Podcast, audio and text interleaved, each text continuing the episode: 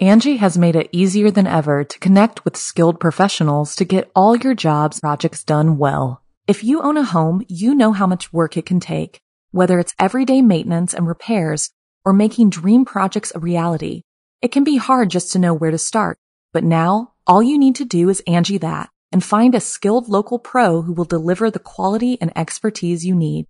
Angi has over 20 years of home service experience, and they've combined it with new tools to simplify the whole process. Bring them your project online or with the Angi app, answer a few questions, and Angi can handle the rest from start to finish or help you compare quotes from multiple pros and connect instantly, which means you can take care of just about any home project in just a few taps. Because when it comes to getting the most out of your home, you can do this when you Angi that. Download the free Angi mobile app today or visit Angi.com. That's A-N-G-I dot com. If you're an athlete, you know the greatest motivator of all is the fear of letting your teammates down. After all, a team is only as good as its weakest link. So you owe it to those wearing the same jersey as you to be your best every time you step on the field. That's why there's no vape in team. When you vape, you can expose your lungs to toxic chemicals that can damage your lungs. If you're a step behind, the team's a step behind. Brought to you by The Real Cost and the FDA.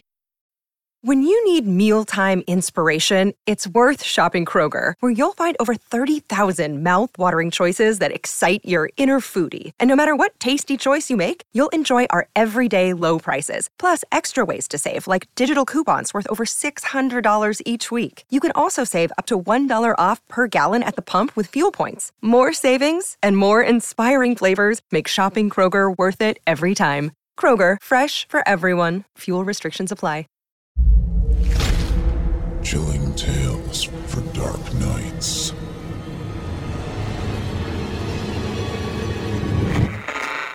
Want to make sure you never miss a Chilling Tales for Dark Nights video again?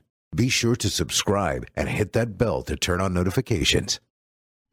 It's time to turn off the lights and turn on the dark.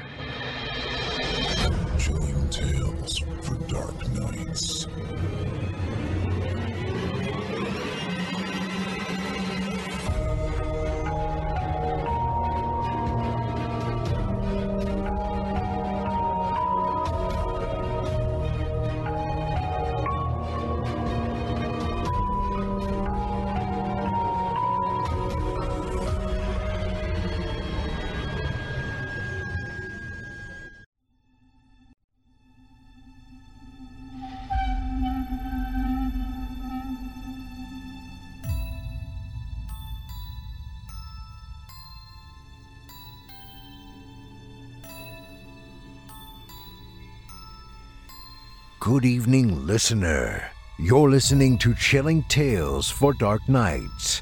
On tonight's edition, we invite you to leave behind your safe reality and descend with us into the frightening depths of the most terrifying imaginations with two audio adaptations of frightening fiction about technological traps and digital death. I'm your host of the evening, Steve Taylor, and tonight I'll be your guide as we traverse the dimly lit corridors of your darkest dreams. Joining us tonight to help bring to life the frightening fiction of Reddit user Flodo McFloodyloo and Sir Ulrich von Lichten are voice talent Steve Gray, Eric Peabody, and Kyle Stroud. Now, get your ticket ready Take your seat in our theater of the minds and brace yourself. It's time to turn off the lights and turn on the dark.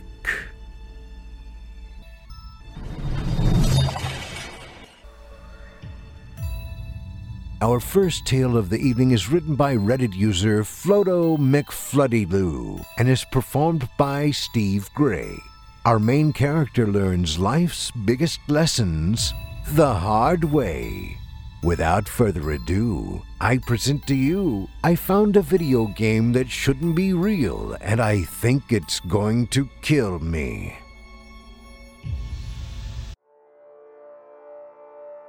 I don't exactly know how to start this. I could get philosophical and talk about how I'm being haunted by my whole worldview shaking, but that would be getting ahead of myself. I may be dead soon, so I won't waste time with articulation. I must merely relay my experience as I experienced it to the best of my ability. It started around a half a month ago. I was looking for a temp job and saw an ad asking for someone who could come over and care for a very special eel. The ad's poster, Igor, would be going on vacation for around two weeks, and he was willing to hire even someone with no experience and train that person upon meeting. I know virtually nothing about fish, but I'm very responsible with pets, so I contacted him saying that. In a surprisingly short amount of time, he replied and invited me over. Igor Seligman lived a bit on the outskirts of town in a fairly large house that looked like it could feasibly have had three floors, but had only two. I suspected he was fairly wealthy and that he'd already done a lot of traveling, considering his house was full of exotic decorations that seemed like they came from other countries, which I mostly didn't know, some paintings. So a standard yuppie house. But then, midway through the living room, with a decorous mahogany table between it and the kitchen, was a towering home aquarium wherein dealt my source of income for the next two weeks. Igor's eel, MacGyver, was a dark brown fellow with big but vacuous eyes, a surprisingly drab looking fish compared to what you may expect from such a meticulously decorated home. There was also nothing exotic about caring for MacGyver, but I know little about fish, so I was fine with the easy load. I mostly had to get a frozen shrimp out of the freezer and drop it in his tank. Igor gave me the number of a fish vet to call if MacGyver didn't eat for a while. Fish vets are a thing, apparently, but he said there would likely be no issues there. I was surprised by how soon Igor planned to leave on his trip after hiring me and handing me the key. The next week, I went over my first shift. It couldn't have been even five minutes of my time taking a shrimp from the freezer and feeding it to MacGyver, and as Mr. Seligman had suspected, the eel had a normal appetite. I left soon afterward, which was about as eventful as I expected this to get for the whole time of Igor's trip. On the second day, though, things had been going badly for me. I had to run several errands, got stuck in traffic, and then had to stand in line at the post office. So after rushing over to Mr. Seligman's house right after, I was in the mood to just sit and chill for a while. I gave MacGyver his shrimp. The eel, this time swimming up near the surface in anticipation, and then slumped on the couch. There was no TV though, so I got bored and decided to look around the house. Probably unprofessional, but this house was interesting, if only because much in it was unusual. And so I went through several rooms full of souvenirs. I found one unusual door in one of the two halls from the living room. Unlike the others, it was covered with paper paraphernalia, a Jurassic Park poster, a photo of a children's soccer team, some rather average colored pencil drawings of the Power Rangers, Woody and Buzz from Toy Story, and a sign with stylized colored letters reading Ike's Room. The door stood out, not just for its unique decoration, but because this looked like a typical kid's room door, and Mr. Seligman had never mentioned having any children.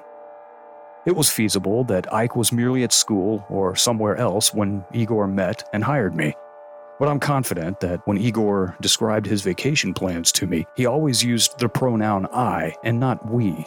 Also, he just seemed like he wasn't the sort of man to have children. But I wasn't pondering too deeply about this. I was simply curious, so I went in against what should have been my better judgment. A cloud of dust wafted up from the carpet as I strolled in, and I teared up a bit. I only noticed dust on that carpet and the bed as it rose up. But on harder surfaces, such as a few cabinets, some cans of things, and a mirror, it rendered what had once been glossy and colorful into a dull whitish color. At least I didn't notice any spider webs, but I wouldn't have been surprised to see them. Whoever Ike was, it seemed he hadn't been home for quite a while. I wasn't sure why, but somehow this depressed me a lot. I'm not a judgmental man, but if pushed, I won't deny that my tastes are more along the lines of this one bedroom, so full of youthful vigor and popular culture, than the rest of the house with its prominent, but to me, rather meaningless displays of high culture. And so, seeing this be the one part of the house that was not kept in immaculate condition may have been what saddened me. So, I decided I would fix things up. I had no intention of raiding Igor's closets looking for cleaning supplies, but the next day I brought my own vacuum cleaner, a face mask, and some wet wipes to the house. This time, shortly after I opened the door, MacGyver came to the surface of his tank and looked in my direction. And even after feeding him, he seemed a bit interested in what I was doing. I went back to Ike's room, put the mask over my mouth and nose, and started using the wet wipes to wipe off the dust off every hard surface I saw. I had just wiped off an old TV set on a cabinet and proceeded to dust off a stack of boxes down below when I uncovered something that shocked me. Staring out at me, newly dust free, was a copy of Sonic X-treme for the Sega Saturn. No way, that game doesn't exist. It had been in development, but it was simply too ahead of its time and canceled. I looked around, and sure enough, nearby, angled away but still connected to the TV, was the ill fated Sega Saturn console, a black rounded rectangle slab with a disk drive on top. I collected my thoughts and started wiping the dust from the console, letting shine its glossy black sheen of the sort Sega so loved in the 1990s.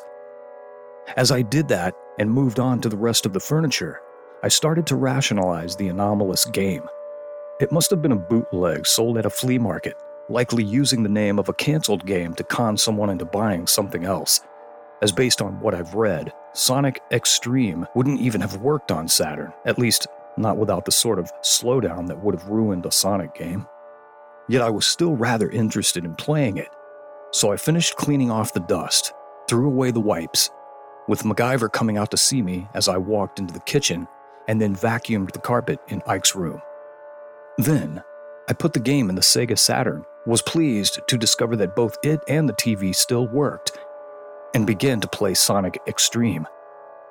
And it was! Everything I had seen and heard about Sonic X-treme, which wasn't a lot at the time it was being made but increased as its alumni told their stories on the internet, was in this game. You could play as Sonic, Tails, Knuckles, and Tiara Boobowski, a Sonic character never seen before or since. And for some characters, the camera would get a fisheye lens effect. It was a colorful game with fantastic music, and I reveled in being a rare person who has played this lost game for some factors I could not explain. For a while, by now, it's an old joke among anyone who is even a little bit familiar with the Sonic the Hedgehog series that it has had a rough start since going 3D. While some of the 3D Sonic games have a dedicated following, others are generally regarded as ranging from only sectionally good to terrible on many levels. This game I was playing, though not broken, was still a product of its time. It was made before people at Sega had clear insight into how to make a Sonic game in 3D. Also, at a time when merely being 3D was such a novelty, people might overlook that this didn't feel like a Sonic game in many cases. While its frame rate did not drop much, the level design didn't facilitate going fast, and as such, I grew a bit bored with it as it paled compared to several Sonic games made both before and after it. I intended to finish it eventually, but needed a break, so I decided to look through the other games in the stack. The next game there was Rayman, the original one that was also on PlayStation 1. Good game, but it's one I've played already. So I went, and again was surprised to see a game called Rowdy Rodney. I'd never heard of this game, but I certainly recognized Rodney himself a white, wing tipped suit like in some kung fu movies, the late 80s, early 90s flat top hairdo, and a bandage on his cheek. His mouth was open in an angry expression as he kicked down a door toward the viewer. His foot seemed oversized due to perspective, and he held a folding chair in one hand. This Rodney guy looked exactly like Kunio Kun, the mascot of the late Technos company, which got renamed in foreign releases of his games, in the rare cases they got foreign releases. Sure enough, the Technos logo was there in the lower left of the box.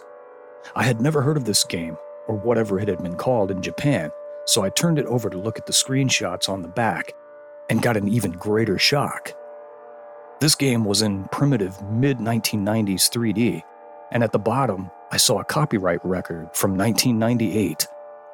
but Technos had gone bankrupt in 1996. How did this exist? I leaned back and looked around the room, almost as if I was expecting some paranormal entity to be watching me. I looked back at the games in front of me, verifying that Sonic X-treme and Rowdy Rodney were real and present, and accepted what must be happening. Reality must be glitching, so to speak, and whatever that meant. I had somehow stumbled into an alternate universe, or perhaps a piece of it had stumbled into my universe, or perhaps someone had brought some video games back from an alternate reality. Thinking this, I got up and walked into the living room, MacGyver again swimming out to greet me, and looked at all the odd decorations. I had figured that the Seligmans did a lot of travel abroad, but what if it wasn't just to foreign countries? What if they somehow traversed dimensions? You know what? I thought. That's awesome. I could imagine a lot of terrible alternate universes where something had gone horribly wrong, and so I personally wouldn't risk traveling between them. But these Seligmans knew how to play it safe and brought back interesting things from alternate universes. I was already fantasizing about what other sort of video games would exist in those alternate realities. Was there a reality where Sega hadn't exited the console race or even Atari hadn't? Or what about one where Nintendo had never entered the console race an alternate reality where Rareware had made 12 Tales, Conker 64, or Dream? What about one where Nintendo never sold them, and we got Banjo Kazooie 3 on the GameCube? I was salivating about what games existed across the multiverse, and how some could even be stored somewhere in this house. But though I'd already been way too nosy, I resolved to draw the line before rummaging through anything closed here. Besides, there was a fair amount more Sega Saturn games in that stack, so I went back to Ike's room. I examined more of the games in the stack. Beneath Rowdy Rodney was Bug, a game that existed in this universe, though it had been mostly forgotten. Next was a jet fighter combat game called Eagles on the Edge. Then what looked like a JRPG starring a Maneki Neko like character entitled Picrovius, both of which I had never heard of. I attempted to look up these games on my phone to see if they were more than almost existed in this universe, but it couldn't access the internet from here, so I'd save that for later. I kept looking through these games and found one that shocked me and made me start laughing out loud. Smirking at me from the box art was a face I hadn't seen since the 1990s and hadn't exactly hoped to see again. It was Joe Camel, for a time the ostensibly cool mascot of Camel cigarettes, and only retired on government orders because he appealed mostly to children. I never really examined statistics about all that. Still, there was no doubt that Joe existed to forge an association between cool things and smoking Camel cigarettes.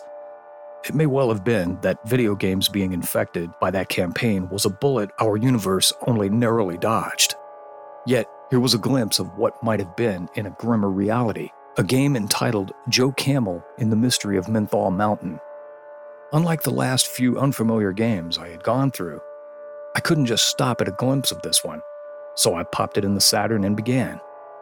To my surprise, this game was great. It opened with a 3D music video of Joe Camel singing a catchy song in his band, The Hard Pack.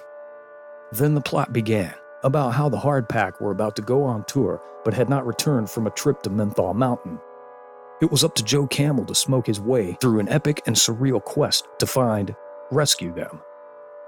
As Joe ventured up Menthol Mountain, he discovered a cave, and after entering it, he found himself in a room full of doors, most of which were locked, but one which could be entered. You might be thinking this was another game like Super Mario 64, what with levels being accessed via a 3D overworld. It sort of was, but this game had more of a combat component with various melee weapons such as switchblades, chains, and pool cues, and some projectiles like a revolver and a flamethrower. Various styles of camel cigarettes could be smoked to give Joe special powers. For example, Camel Lights made Joe jump higher, and Turkish Gold increased the range and damage of projectiles. Joe could ride a motorcycle too. Oh, and as you might guess, cigarettes were also involved. The levels of this game were also really cool, many exploring environmental archetypes that most other games don't, such as Monument Valley in the American Southwest, the Ottoman Empire, and a tobacco farm in Virginia, plus many surreal colors. The music was killer, more of the bluesy stuff that the Hardpack band had played at the start, plus some great ambient music.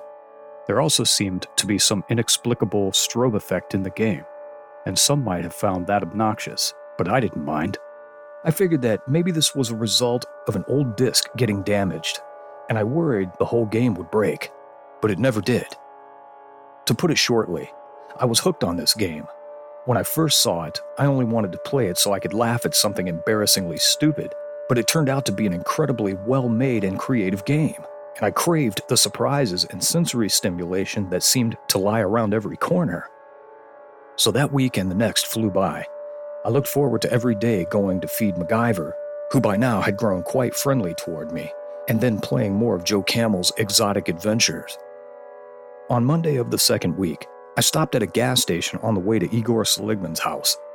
And when I saw a pack of Camel cigarettes on the rack, I smiled, laughed even, I had some reservations, but then I figured, oh, what the hell? I don't have an addictive personality except when it comes to fantastic video games. And as Stewie Griffin once said, what doesn't cause cancer these days? So I threw caution to the wind, bought a pack, and lit up. I'd never smoked before, and maybe this is just because that game had made the act seem more amusing, but I enjoyed it. I would celebrate each shift with a camel before entering Igor's house and sometimes afterwards. Sometimes I even smoked them at home. And so it went for the rest of the week. I was sad when Igor Seligman returned home, as I hadn't quite finished Joe Camel in the Mystery of Menthol Mountain. As Igor paid me a fairly generous sum for the odd task of feeding his eel for two weeks, I said, Thanks. Hey, I have a question. Igor invited me to go on, and I had intended to ask if I could keep coming over to finish the game, but then I realized what asking this would entail. I would have to admit to Mr. Seligman that I had gone exploring in his house, or to be more honest, snooping.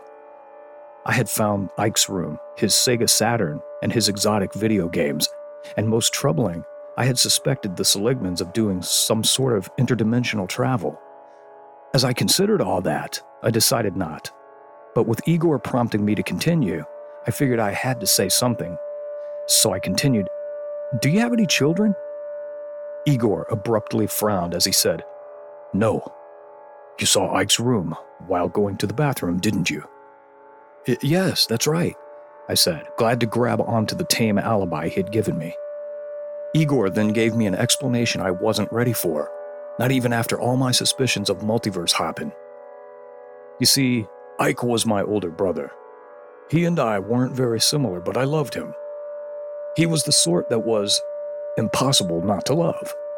Sadly, he died of cancer, tragically young. I had never heard of someone dying of it that young, but Ike did love his cigarettes. We all have our faults. He was just more deadly than usual. When he was close to the end, he made me promise to take care of MacGyver. You couldn't believe a kid could love an eel so much, but he did, and I think MacGyver even loved him back. It's still too sad for me to go into Ike's room, but I apologize. I've gone on too long and made you sad. Good luck in whatever you've got ahead. I thanked Mr. Seligman, doing my best not to show how uneasy I'd become, and left the place shaking with fear so much that I barely managed to drive home without an accident. Good luck? Yes, I was going to need it. Here I had been, ecstatic at discovering that not only was traveling the multiverse a real thing, but someone had brought back souvenirs from an exotic alternate universe cooler than mine.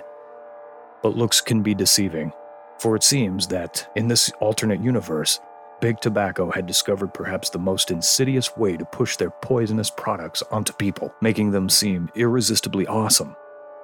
One poor child had to pay the ultimate price. No, more likely, many had, in that horrific alternate universe that should not exist. And horribly, a foul artifact of that universe had made it into ours. And now, even as I mourn this revelation, I can't stop smoking. I need to get help about this, but just in case I don't live much longer, I'm leaving this record of what happened. A record poor Ike didn't manage to leave. Or if he did, I didn't see it. I wish I could post this recount right by the aging Sega Saturn to warn anyone about this game. Of course, If I ever had the opportunity to go back there, I might just destroy the game. But seeing as I can't stop smoking, I ask myself, would I? Or would I just resume playing that evil game again? I fear it is so. Maybe it's too late for me, but it's not too late for anyone reading this. Don't play a game starring Joe Camel, or it is you who will be played. Don't smoke camels, or it is you who will be smoked. And if you ever manage to figure out multiverse travel for yourself, be weary of what you bring back into this universe.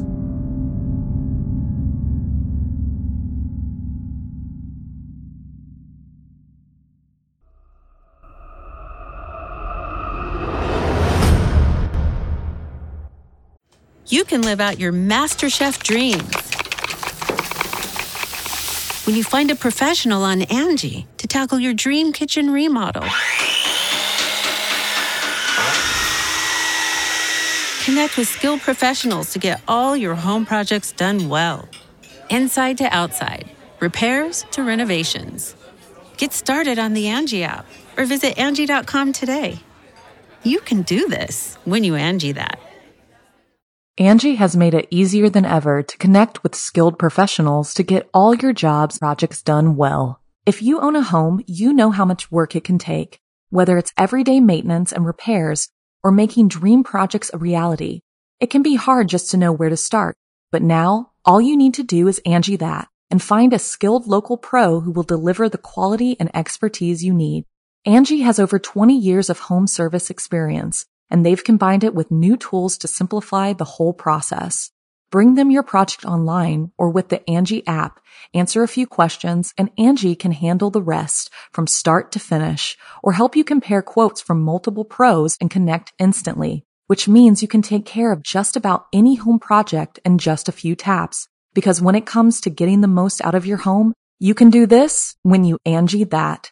Download the free Angi mobile app today or visit Angi.com. That's A-N-G-I dot com. I hope you enjoyed. I found a video game that shouldn't be real, and I think it's going to kill me. As written by Reddit user Floto McFloodyloo and voiced by Steve Gray. Steve Gray has appeared on the Chilling Tales for Dark Nights channel for several titles, including Jeff the Killer, Snow Angels, Sirens, etc., and has also written original works such as Bestial, The Rails, and The Vampire Testament. Steve is very experienced in audio and graphics work and has original audiobook titles on Amazon, Audible, and Apple Music. And find more of Steve Gray's original music on Spotify, iHeartRadio, Amazon Music, and other streaming services. Our second tale of the evening is written by Sir Ulrich von Lichten and performed by Eric Peabody and Kyle Stroud.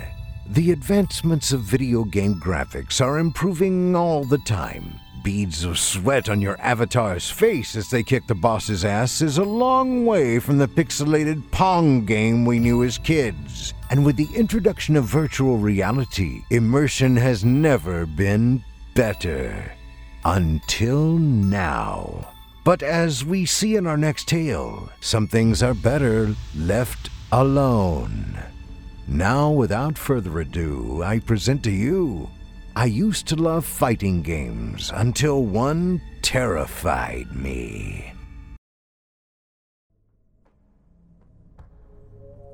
I used to love fighting games until my friend brought over a video game that terrified me. I hadn't seen my friend Joseph in over four years. The last time I saw him was when I dropped him off at Chicago O'Hare International Airport. He was taking an airplane straight to Japan after years of trying, Joseph finally managed to get a work visa and would teach English in Tokyo. Going to Japan had always been Joseph's lifelong dream. When I saw him walking toward the airport, he was bouncing on his feet. He was so happy he almost looked like he was floating. Floating like a cartoon character who had just smelled a delicious pie sitting on an open windowsill and was now hovering towards it. Before walking through the sliding doors, Joseph turned towards me and gave me a wave. Bright, wet tears glinted around the edges of his eyes, but they were tears of pure joy. He looked like a man who was finally about to start the rest of his life. I waved back at my friend and watched him walk away. The man who returned four years later resembled a tattered scarecrow more than he resembled my friend. It was Joseph who introduced me to fighting games. This was back when Joseph and I were 12 years old. At the time, I was only aware of a few fighting games Mortal Kombat, which I'd only played briefly when I was very young, but I loved the movie, and the Nintendo games Super Smash Bros. and Super Smash Bros. Melee, which I had dabbled in.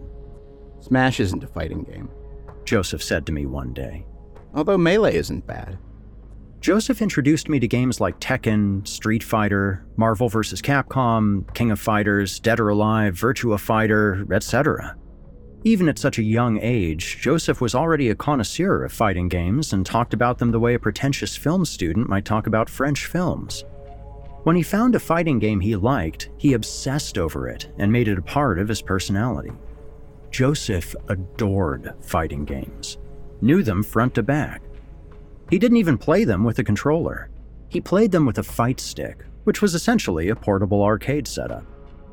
I had tried it once, but it hurt my fingers using it. But Joseph played that fight stick like a maestro pianist played some grand concert. Sometimes I would just listen as he played, listen to the soft clackety clack of the buttons. It really was like music. It was Joseph who taught me that fighting games weren't just games where you mindlessly mashed buttons on your controller until either you or your opponent's health was depleted. No, Joseph showed me that fighting games were more sophisticated than that. Fighting games are like chess. Joseph told me one day after trouncing me in Tekken 4. It's all about anticipating your opponent's next three moves, conditioning them to think you're going to do one thing, and then you do the other. It's about patience and timing. Don't just attack. Don't just think about what you're doing. Think about what I'm doing. I want to do sick combos like you, Joe, I had said. When are you going to teach me that? Combos are like the icing on the cake, dude, Joseph said, slapping me on the back. But you have to learn how to bake the cake first. I never became quite as passionate about fighting games as Joseph. Maybe I would have if not for the bowling alley incident. A couple years later, when Joseph and I entered high school, we finally decided to go to a local fighting game tournament. It was the first time we had ever gone to a local. I was shocked when Joseph said that he had never been to one before, but he simply shrugged. First time for everything, dude. Joseph was going out with a girl named Kathy at the time, and she accompanied us to the local. Kathy didn't care much for fighting games at all, but she wanted to go to support Joseph. The tournament occurred in a room in the back of a bowling alley. As we walked into the room, I immediately felt something was wrong. I had a feeling that one might have when walking straight into a lion's den, with freshly cut meat hanging around their neck. Joseph and I had both signed up for the Street Fighter pool. Joseph's first opponent was a man much older than us, he had terrible hygiene and wore a stained gray tank top and camo cargo shorts. He had a greasy looking face, and he smelled horrible too. But it was the look on his face that shocked me. He looked relentlessly angry for no reason at all, and more than once I saw him leer at Kathy with his angry, pinched eyes. Kathy was the only girl there. The man called himself Clyde, although he spelled the E with a 3. This should be easy, Clyde said. Love breaking in the newbies. Fucking piece of cake. But Clyde never got a chance to do any breaking in because Joseph completely trounced him. A clean 2 0 sweep. It had never been close either. Joseph handled him like a pro baseball player taking pitches from a little leaguer. Clyde never stood a chance. There was a look of utter shock on everyone's faces, as apparently Clyde had been one of the better players in the pool, the favorite to win the whole thing, and now he was going to the loser's bracket. Good game, Joseph said to Clyde, reaching his hand out. I grimaced, thinking how horrible it must feel to shake Clyde's greasy hand. Whatever, Clyde said, turning away from Joseph's outstretched hand like it was diseased. He got up and threw his controller on the ground. Fucking beginner's luck, asshole. I fucking hate this game. I hate the way you play. That was amazing, Kathy said, wrapping her arms around Joseph. You were so good. Fuck you, cunt, Clyde said, and his words cut through the air. There was a moment of shocked silence. I had expected the other older players in the room to stand up and say something, but most just looked down or away. Some were saying obscene things about Kathy. Others even snickered and muttered under their breaths. What did you say? Joseph said. And for the first time in my life, I saw pure rage on his face. Rage like I had never seen before.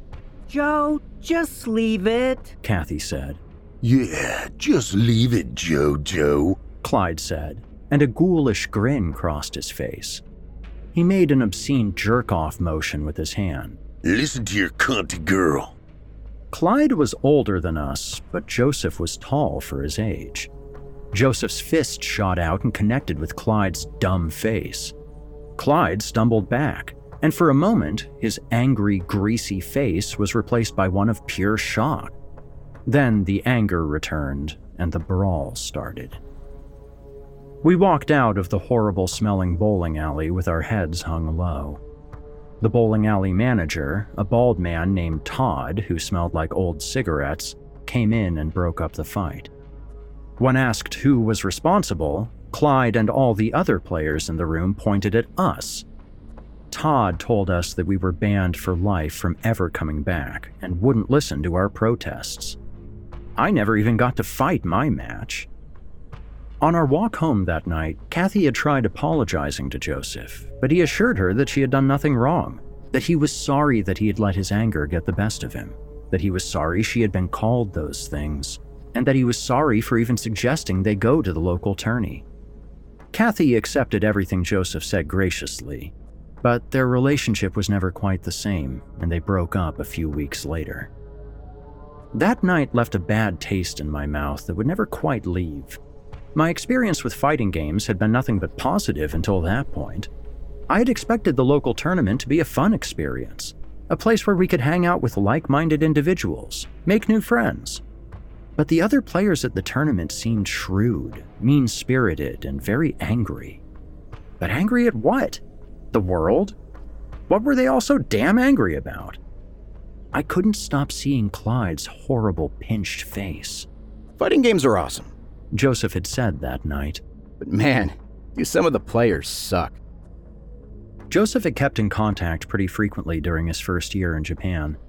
He would send me emails and WhatsApp texts discussing the cultural differences between Japan and the USA. He would tell me how he thought his school coworkers hated him, but his class loved him. He would describe to me in great detail all the delicious foods he was eating and the amazing walks he would go on at night, how much he truly loved it there. And yes, he would also send me videos of him playing fighting games, many of which had never even gotten a US release. It's like heaven over here, dude. Joseph said to me in a text one day. Fighting game nirvana. I started to lose contact with Joseph. His emails became less frequent, and it was usually only a sentence or two when he replied to me, sometimes even less. Doing good.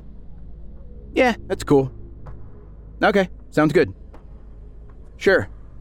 Yeah, I'm good. Yep. By 2020, I had lost contact with him completely.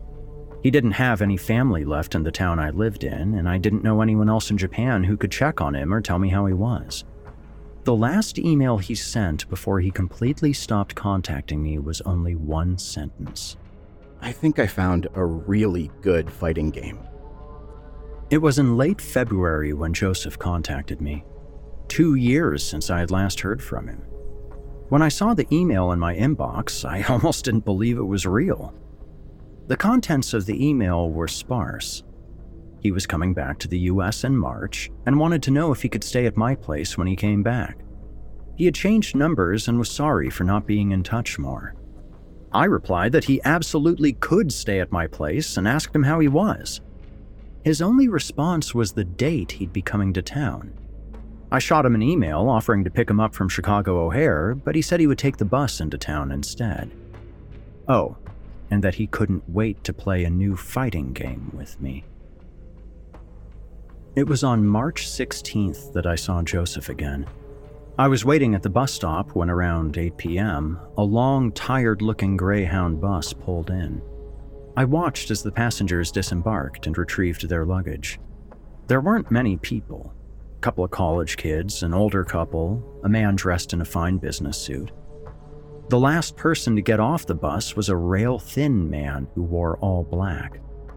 He had greasy, slicked back hair, sunken eyes, and a pale face. I was confused because I was sure Joseph said he would be on the 8 o'clock bus, but my friend was nowhere to be found.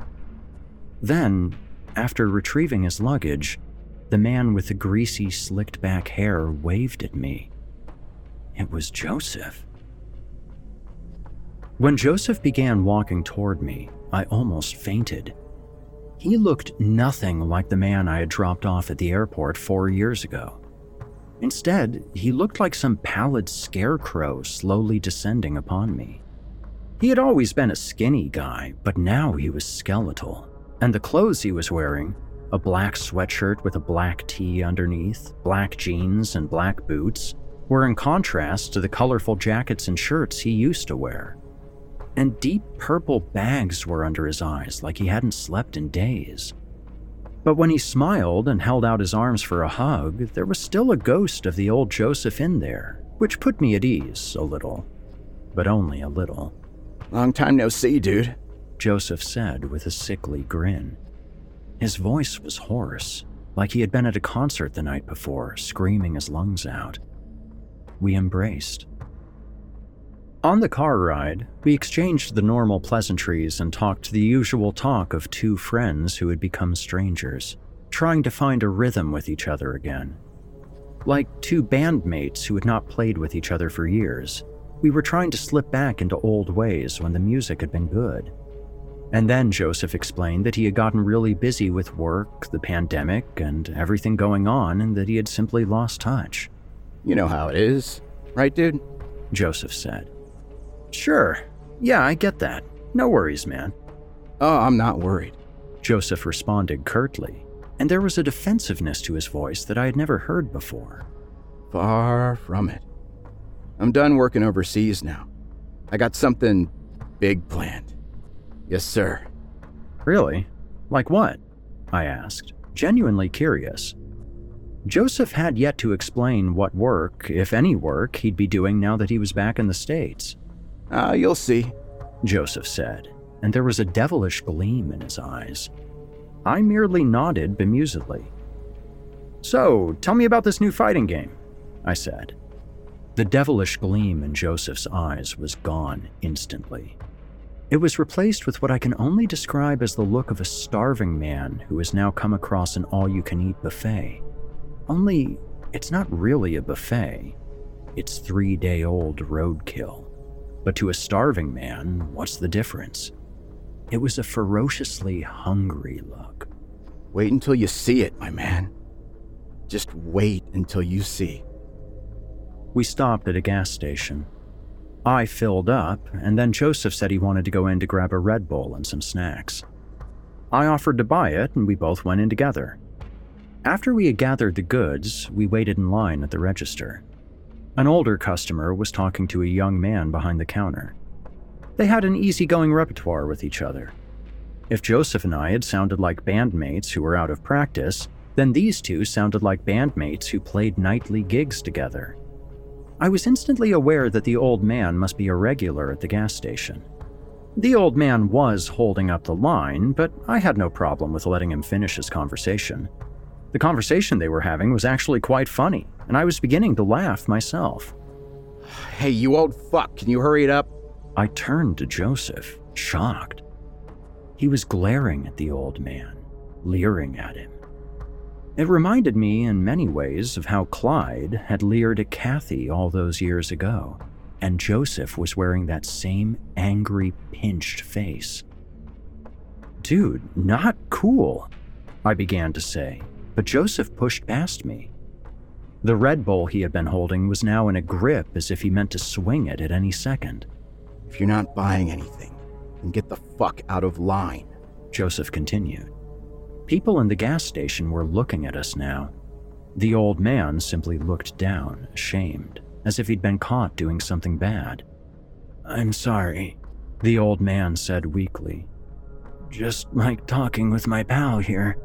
I don't fucking care, Joseph said. Get out of line, now. The old man moved aside. The young man behind the counter looked like he wanted to say something, but simply mumbled something under his breath. I paid him for our drinks and snacks, and then walked out of the gas station, more embarrassed than I'd ever been. Fucking cunts, am I right? Joseph said when we got back in the car. Uh, sure, I said, like an idiot. I was too embarrassed to say anything else, and honestly, too intimidated to challenge Joseph in any way. Joseph had always been an agreeable person.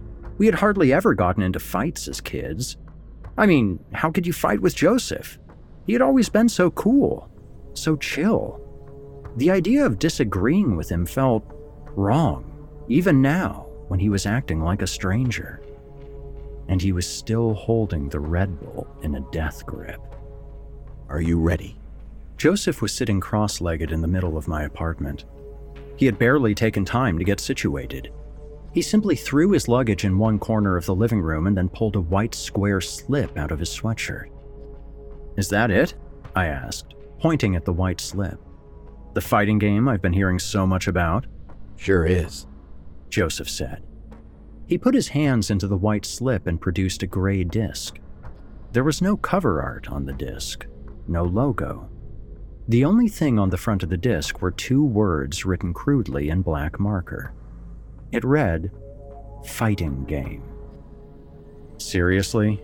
It's called Fighting Game? I said, trying to hold back laughter. But I didn't laugh too much. I didn't want Joseph to think I was laughing at him. I was still thinking about the gas station incident. And the disc looks so bootleg. That's just a working title, Joseph said. And forget about the discard. You've never seen anything like this game before. It puts Tekken, Street Fighter, KOF, all those frauds to shame. Joseph inserted the disc into my PS5, and the console immediately began making noises like an airplane engine. I gave Joseph a terrified look. I had spent weeks trying to get a PS5 back in December, and now it sounded like whatever Joseph stuck inside of it was destroying it.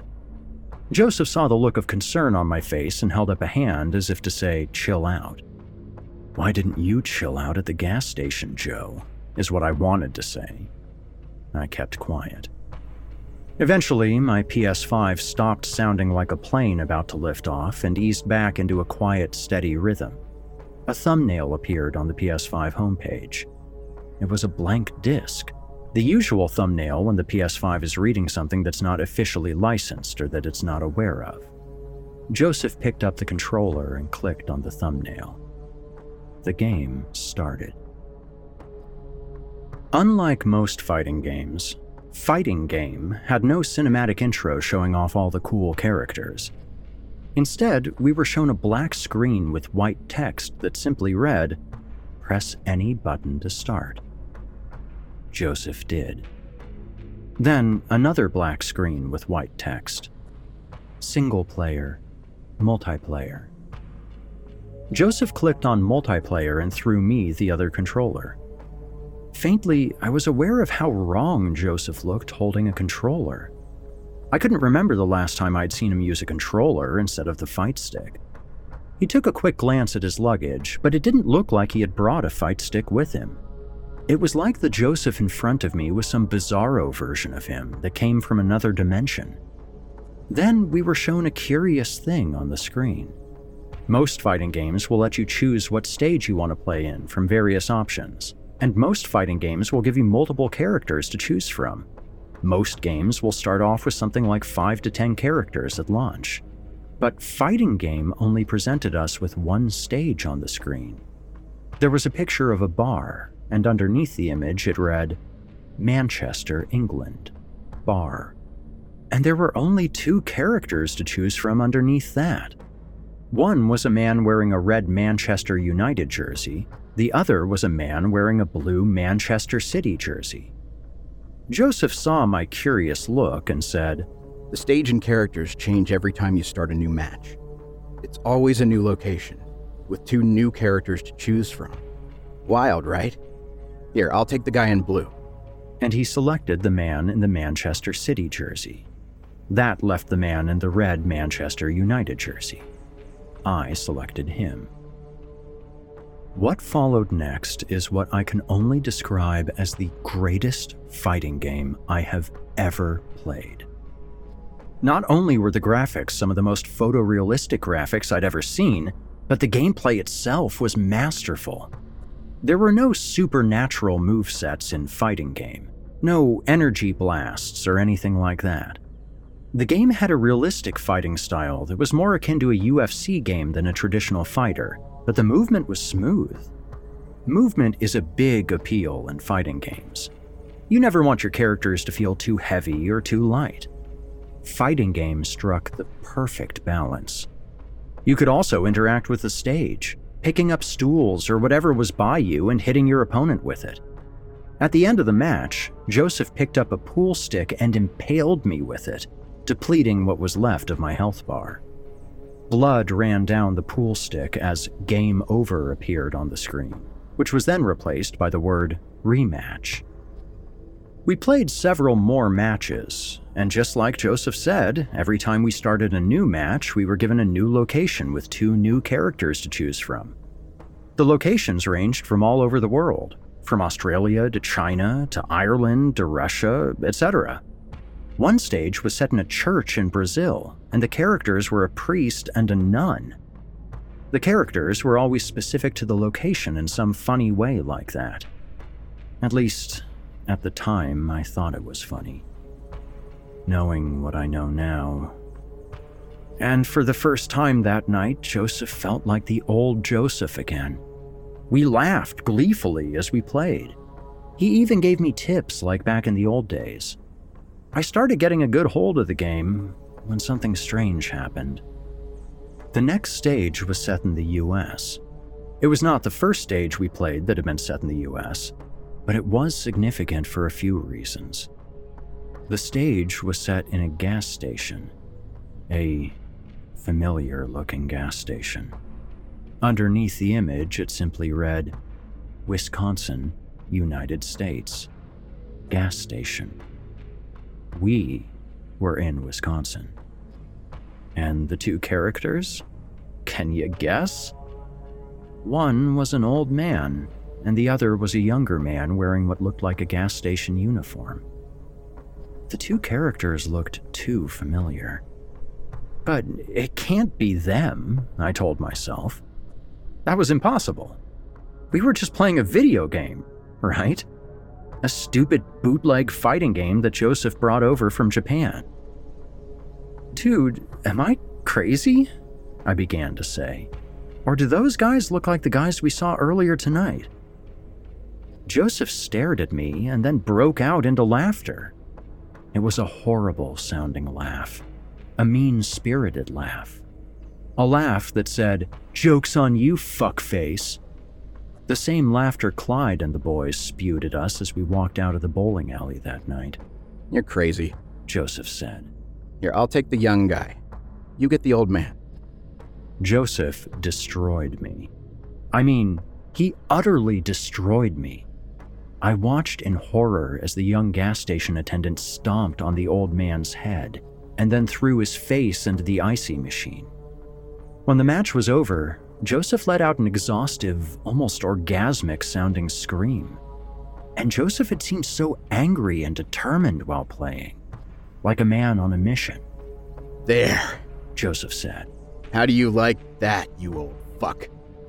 A kind of unreality began to wash over me. It all started to feel wrong. I began to feel lightheaded. I could hear Joseph laughing and cheering in triumph, but he sounded far away. Then, gathering myself, I told him I was done playing for the night. Sure thing, dude. Joseph said as I walked towards my room. I'm gonna play for a bit more. Wild game, right? That night, I had a terribly vivid dream. I was back in the bowling alley from all those years ago. I was walking out with Joseph and Kathy, our heads hung low, and everyone else in the room was pointing and laughing at us. Only it's not Joseph and Kathy anymore. It's the old man and the gas station attendant. Both of their faces are bloodied and bruised. And there's another Joseph in the room. An older Joseph, with greasy, slicked back hair and deep, sunken eyes. And he's standing in the corner. And he's pointing at us and laughing with the rest of the crowd. Laughing so wide it looks like he's screaming. I woke up the next morning in a cold sweat. Dim sunlight slanted through the blinds. I rubbed my eyes and, for a moment, was in that blissful state of ignorance when you wake up. And then it all came flooding back to me. When you really don't remember the events of the night before. Joseph. The gas station. Fighting game. Joseph was sleeping on the couch when I walked into the living room. He hadn't even bothered to pull out the bed.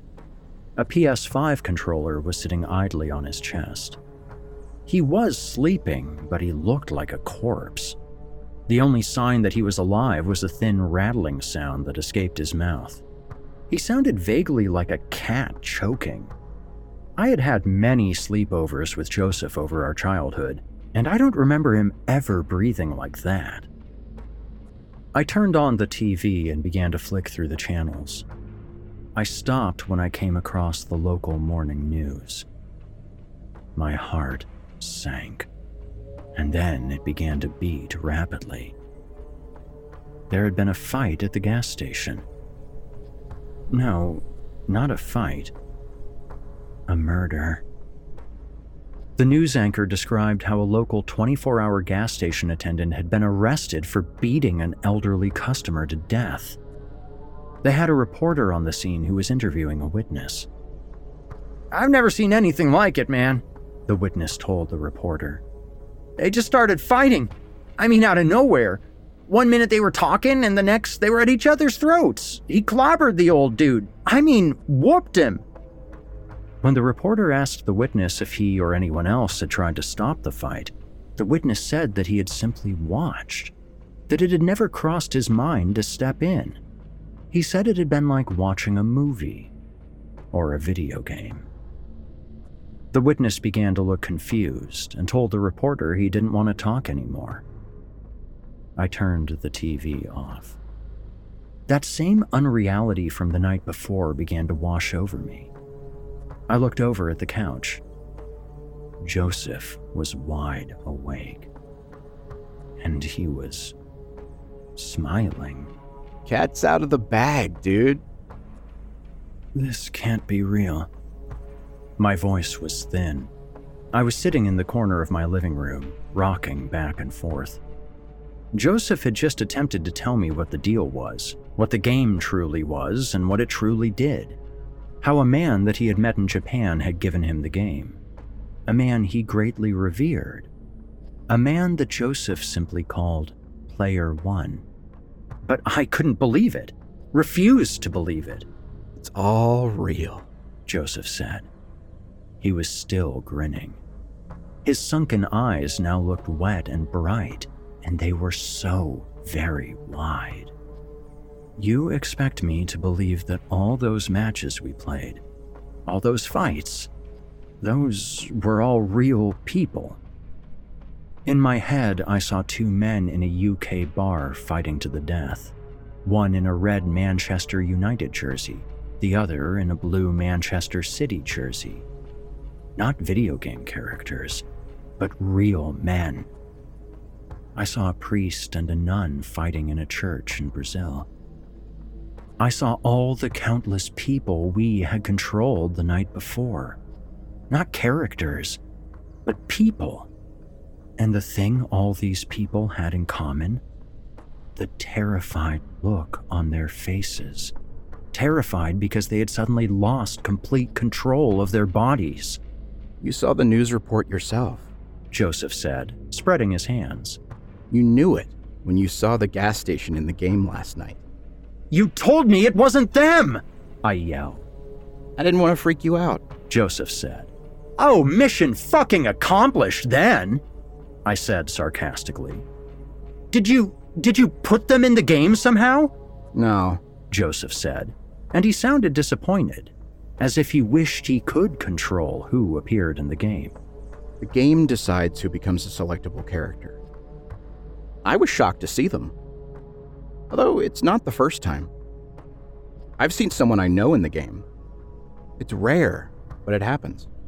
And a terrible grin spread across his face. This is all wrong, I said.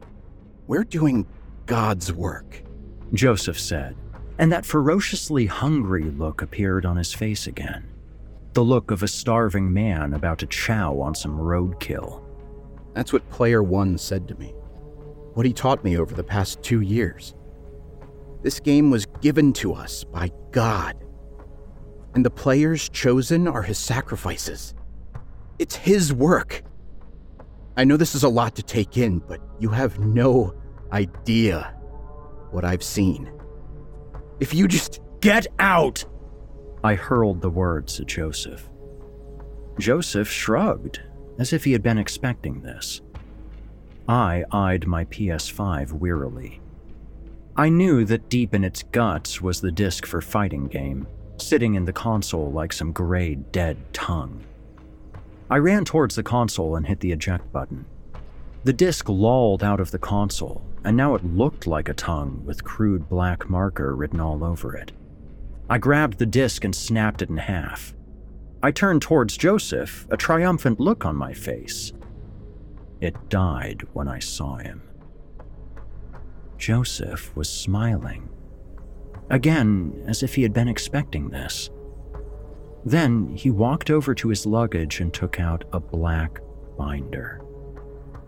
He opened it and revealed countless gray discs. Pages and pages of them sitting in gray transparent sleeves, each one of them scrawled over with a black sharpie. Each one of them read the same thing fighting game. I told you, I have big plans, Joseph said. I really wanted you to be part of this.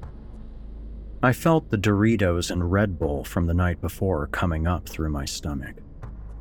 Joseph, that game, it's evil. Can't you fucking see that? We're the reason that the old man is dead.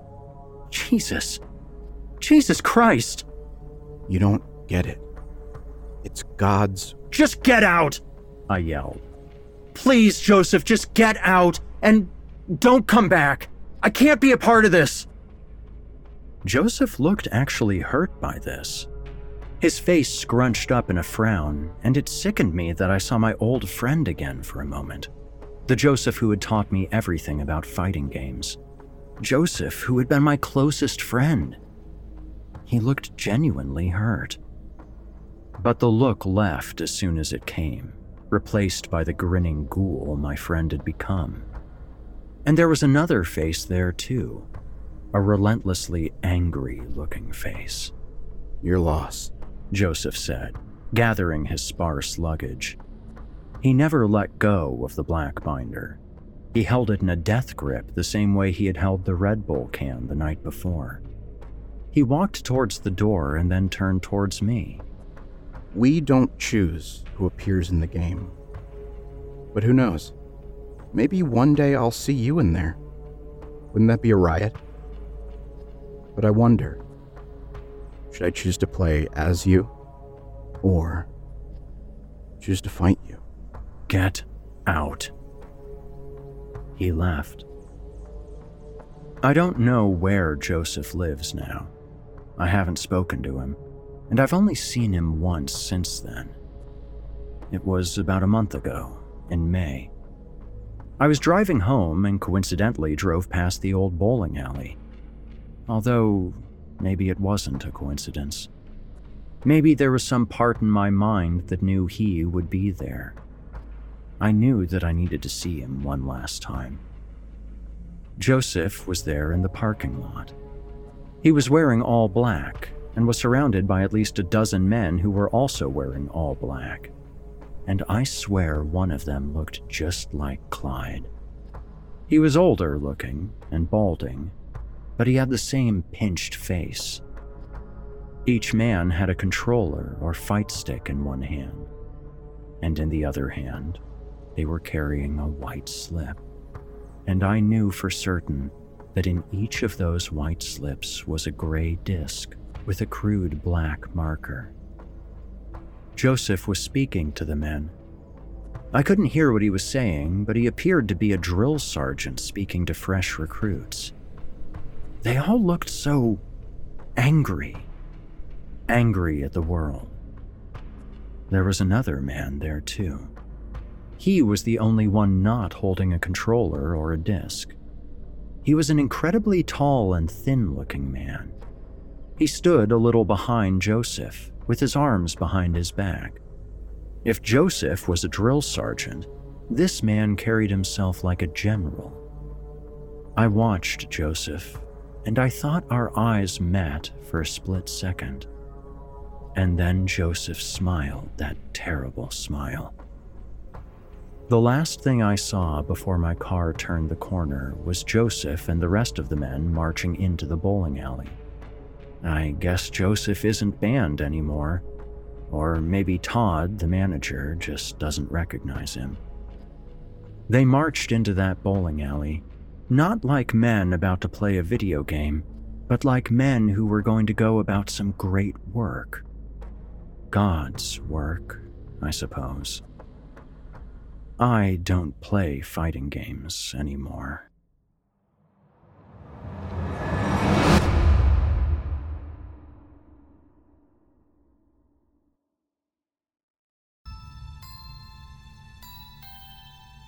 I hope you enjoyed. I used to love fighting games until one terrified me, as written by Sir Ulrich von Lichten and performed by Eric Peabody and Kyle Stroud. Author Sir Ulrich von Lichten's work can be found on Reddit under the same name. That's S I R U L R I C H V O N L I C H T E N. If you enjoyed Mr. Peabody's performance, you can hear more of him on the Chilling Tales YouTube channel, where he holds the second place championship title for 2019's Evil Idol competition, as well as recently becoming the brand new host for Horror Hill, now approaching its seventh season. You'll also find more of his work on his website at www.vikingguitar.com.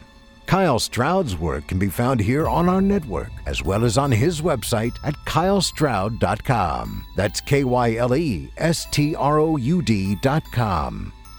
Now, our weekly descent into the depths has just about come to a close. But before we go, I'd like to take a moment to thank you for joining us for tonight and remind you to take a few moments to stop by our iTunes page and leave Chilling Tales for Dark Nights a five star review and a kind word. And follow us, please, on Facebook, Twitter, and Instagram if you haven't already. And of course, subscribe to us on YouTube, where you can find an archive of our work going back to 2012. And consider signing up as a patron at our website, chillingtalesfordarknights.com, to show your support and get all of our content ad free. I'm your host, Steve Taylor, and it's been a pleasure. Tune in again next week when we once again turn off the lights and turn on the dark. Sweet dreams, listener. Sweet dreams.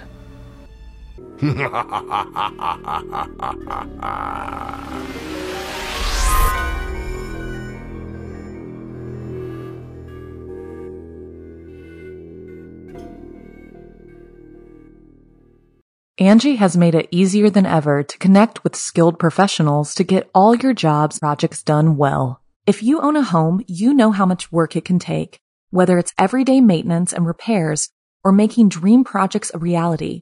It can be hard just to know where to start, but now all you need to do is Angi that and find a skilled local pro who will deliver the quality and expertise you need. Angi has over 20 years of home service experience, and they've combined it with new tools to simplify the whole process. Bring them your project online or with the Angi app, answer a few questions, and Angi can handle the rest from start to finish or help you compare quotes from multiple pros and connect instantly, which means you can take care of just about any home project in just a few taps. Because when it comes to getting the most out of your home, you can do this when you Angi that. Download the free Angi mobile app today or visit Angi.com. That's A-N-G-I dot com.